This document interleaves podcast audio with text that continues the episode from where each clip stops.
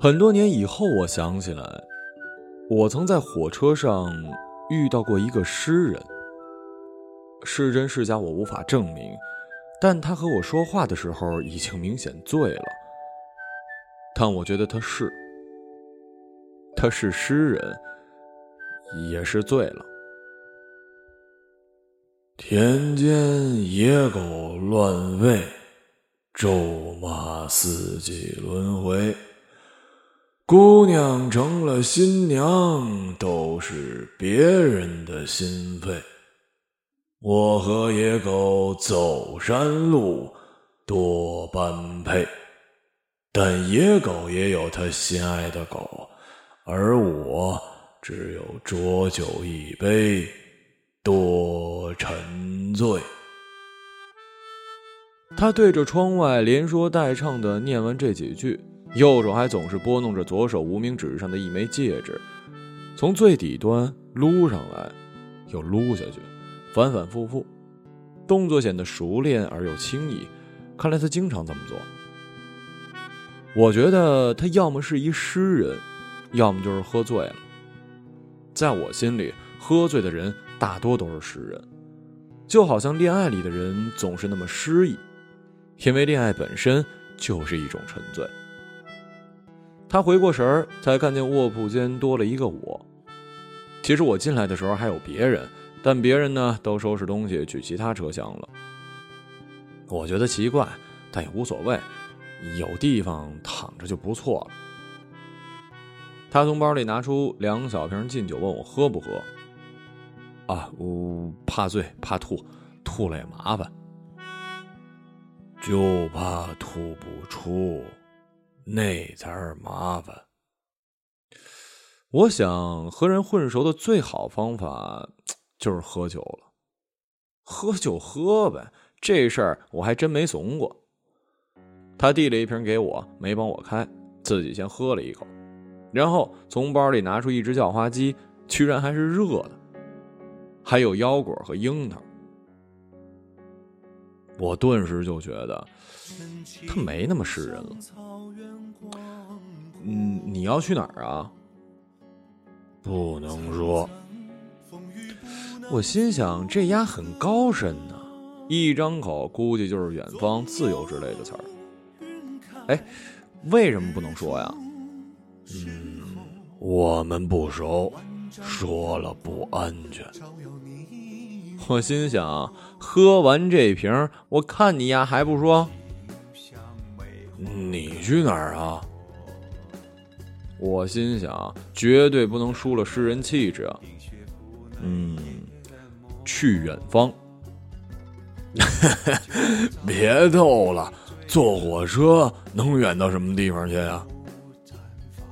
我顿时自尊心受挫。好你个中年大叔啊！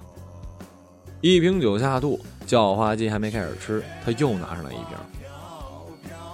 就一瓶了，咱俩分吧。有杯子吗？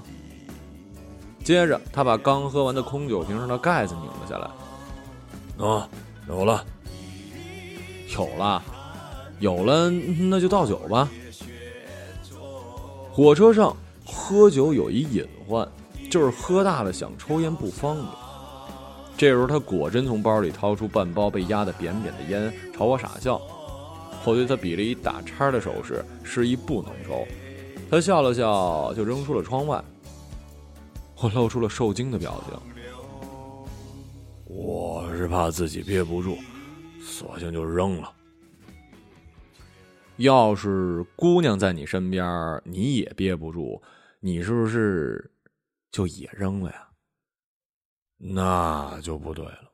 姑娘憋不住，那我就认了。我撕了一块鸡肉塞进嘴里。也是，熟了的扔了也飞不掉啊。他也撕了一口鸡肉，那可说不准，煮熟的鸭子飞不了，姑娘就难说了。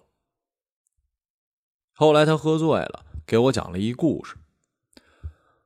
曾经啊，有一位执行下乡，爱上一个农场里的姑娘，叫陆谦。姑娘和他心生爱意。但最终还是骗了他。姑娘答应他，等他功成名就回来娶自己。知青回城不到半年，就成了颇有名气的小画家。但再回到农场时，陆谦已经嫁人了。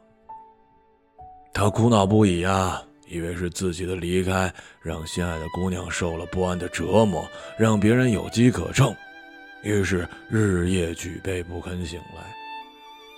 直到农场另一个暗恋他的姑娘告诉他真相，他才明白，原来陆谦早就有婚约在身，只是没告诉他。他走的第五天，陆谦就结婚了。知道真相后，他带着愤怒和悲伤离开。后来因为画山间的野狗而闻名于世。在说故事的过程里，他一刻不停的把那枚戒指在无名指上撸上撸下，像是一孩子正在进行一场游戏，但更像是一个成人在或紧张或悲伤的时刻惯性的举动。他说完故事，突然问我：“你觉得这故事里谁是最难过的人呢？”当然是那画家了。那是因为你还没听完故事的全部。他接着又讲：“原来暗恋他的姑娘只说了故事的一半。其实，在知青走后，陆谦就发现自己有了身孕。当然是知青的了。”但知青也不知道何时才能回来，为了家人的颜面，她只好嫁给了别人。而暗恋知青的姑娘，为了想和知青在一起，就只说了故事的一半。你觉得，谁是故事最难过的人？这样看，应该是陆谦。其实，应该是那个娶陆谦的男人。为什么呀？他什么都不知道啊。那你没明白故事。我们呢，总是觉得，美好爱情里，女人为了心爱的男人私奔是理所当然的，而事先定下婚约的男方必定是财大气粗、胡作非为的坏人。但这故事里不是这样的。这男人老实本分，却被一群风花雪月的男男女女蒙在鼓里。孩子不是自己的，老婆爱着别人，你说难过不难过呀？我听着顿时觉得很有道理，好像突然看到了世界的另一面，有些惊悚，有些错愕，突然有种真相比谎言更恐怖。更难以接受的感觉。他说：“人的一生里只有两种想念，对于不在身边的和永远不会回到身边的。不在身边的该想念，永远回不到身边的，就该永远想念。可大多数的人只对前者辗转反侧，而后者，人们把忘记当成唯一的选择。”他突然又半说半唱的念了那首诗：“山间野狗乱吠，咒骂四季轮回。姑娘成了新娘，都是别人的心肺。我和野狗走山路，多般配。但野狗也有心爱的狗，而我……”只有浊酒一杯，多沉醉。我看他的年纪也不像当年下乡的知青，心想这故事一定是听来的，装的深沉呢。临走的时候，我看见他的包里好像装了一骨灰坛子。他发现我看着那坛子笑了笑，也没有刻意的掩饰。我突然明白。之前那些乘客为什么都宁愿去其他车厢，也不愿意待在这儿了？他背着大包小包，往北方走了。